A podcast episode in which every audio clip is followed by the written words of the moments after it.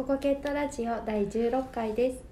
この番組は心や発達のことに関して真面目に語ったりそうでなかったりする番組ですココケットの大畑です。おかきですはい、よろしくお願いします。はい、今回のですね、あの、テーマは、高い目標を立ててしまいがちなお子さんへの対処方法はいということのテーマにします。なんかいきなりこう、ちょっと複雑な 言葉の、今までね、シンプルなテーマやったんですけど、ちょっとた、あの、あれなんですけども、ちょっとテーマ的にね、なんか、限定されたというか、なんか、あ感じですけども、これは、あの、カッキーさんのリクエストもあるんですけども、まあ、これどういう意図ですか？そうですね。結構そのあの、まあ、例えばテストでも5教科うん。全部いい点取らなきゃいけないとか取りたいとか高い偏差値のところに自分は行きたいとか、うん結構その自分で高いハードルの目標を立てて結局それが達成できず難しくてで落ち込んでしまうっていうのをちょっと繰り返しているお子さんとかうん。のお話をよく聞くので、まあ、そのどうちょっと折り合いをつけられるようになるかとか、うん、っていうのをちょっとお話ししたいなと思いまして。なるほど。はいまあねあの人生ね高く目標を立ててそれに向かって頑張るということは別に悪いことじゃないんだけども、まあね例えばあの私がですね150キロの投げるピッチャーになりたいっていくら思って努力したってねまあ無理っちゃ無理ですよね。はいまあそれはあのそれが子供の頃可能やったかってやっぱり無理なことは無理ですよね。だからもう自分にとって限界っていうのはやっぱありますよね。でそれでそれこそれこそね限界なんて考えなくてもいいんじゃないかと。そんなこと考えるとどんどんやればいいんじゃないかっていう考え方もあるけども、結局そこで自分自身の気持ちがくじけてしまって、はい。あの立ち直れなかったりもうそのこと自体が嫌になってやめてしまったりそうすることがまあもったいないわけですよね。はい。でそれからそれまで努力した結果である程度の結果が出る例えば150キロは出なくても100 120キロぐらいは投げれるとかはい。あのそれそこまでいかなくても野球っていうものが好きで生きずいて生き野球っていうものが好きで好きで居続けるはい。ということができたりうん。あの、ね、そういうふうに形が変わっても結あの自分なりに努力したものが残ればいいんだけど、はいこういう方っていうのは失敗した時に全てゼロになっちゃうんですよね。今までやったことは全部意味がなかったこんなことしても仕方なかった。やらなければよかったとかね。こんなの自分はこんなはずじゃなかったのにみたいな感じになってしまうからそれをまあ防ぐためというかねせっかくやったところの自分は少なくとも褒めてあげたいっていうふうに思う必要があるんじゃないかそのためにどうしていけばいいかっていう話だと思うんですよね。あのマラソンの有森裕子選手がオリンピックで、えっと、マラソンの有森裕子選手がバラソレのオリンピックの時に銀メダルを取ってその次の、えっと、アトランタオリンピックの時に銅メダルを取ったんですね。でその時に有森選手が自分あのインタビューで答えた言葉が初めて自分を褒めてあげたい。うん。もう一回言おう。初めて自分で自分を褒めたいと思いますっていうコメントを残したんですね。はい。でこれは結構有名な言葉なんやけど、え初めてなんて思う。そうですよだって銀取って次銅の時ってそうことですよ銀ね銀銀でいいやんって思うけどこの気持ちの葛藤っていうのはすごいと思うね。銀やったら金が取れるはずと思うからもっと頑張らなあかんと思ったんでしょうね。でその次の年その4年後に銅を取った時にあ自分はやりきってこんだけ頑張れたんやっていうことなんだろうと思うんですよね。でまあそうやって自分でこう納得できたっていうことがあるんだけどまあここまで行こうと思ってかこの葛藤に耐えながらずっと頑張れるっていうのは本当に難しいことで、はい。まあ、超一流の人じゃないと無理ですよね。でこれをこのメンタルをみんなの人にみんなに持ってもらうことなんてまず不可能なわけですよね。そんなん頑張れたらねもうす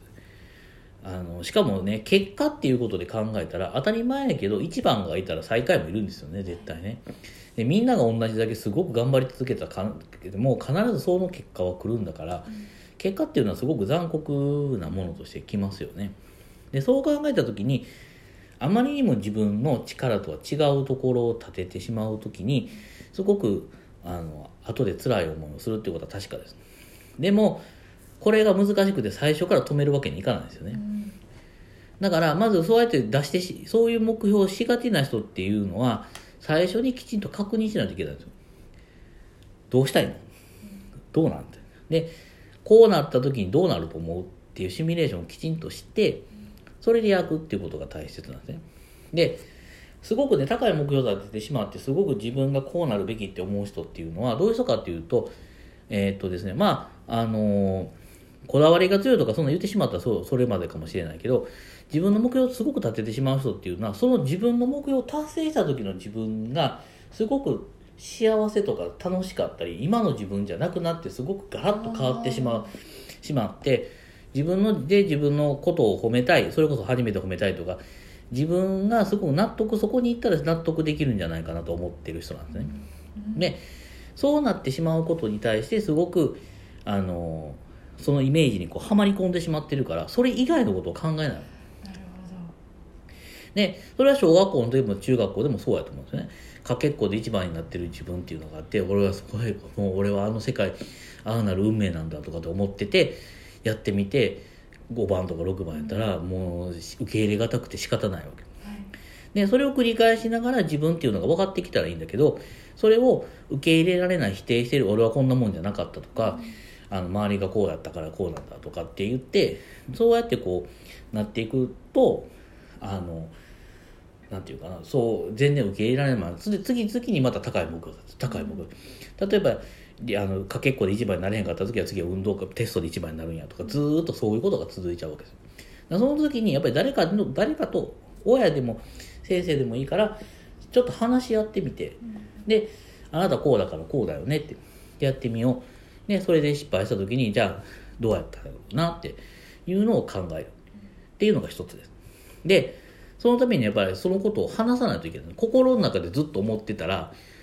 あの俺はまだ本気出してないだけっていうふうに、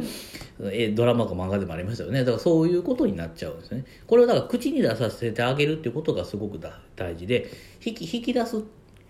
で例えばその高い目標を達成した時の自分っていうのは何を求めてるんかなっていうのをその今言ったら難しい言葉になるけどなそうどんな感じなんっていうふうなあの曖昧なイメージでもいいから持つっていうことが大切なんですね。だからそのイメージがあるんやったら別に一番にならなくてもそれは手に入るんじゃないのっていやそんなことはなくてこうなんやって言ったらじゃあそのことはどうなんっていうふうにまた突き詰めちょっと詰めていかなきゃそうしないとふわっとしたイメージでだったらすごいっていうイメージがずっと頭の中にあるからそれをぐ具体化してあげるっていうことが大事です。それがあの多分これ大人でも子供でも使えるってでもう一個あってそれでも納得できない人がやっぱりいるんで感覚的に。でこれをその認知行動療法とか使ってこう徐々にこう段階を下げていく。そうそうすべきやったんがそうなったらいいなとかって考え方変えていくっていう方法はあるんだけどあのなかなかそれも入りにくいですねで一番僕がやりやすいっていうのはやりやすいなと思うのはモデルをモデルをイメージする。もロールモデルというか、えー、とモデルっていうのはねあの服着て歩いてる人が出てきてしまうけどそうじゃなくてあのどんなし人になりたいのかとかどんな風になったらいいのかっていう例えばこんな人みたいになりたい。でこちらその人はどんなことしてたんっていう風にその想像自分が想像しやすい人になってみるっていうのも大切なわけですね。例えばこう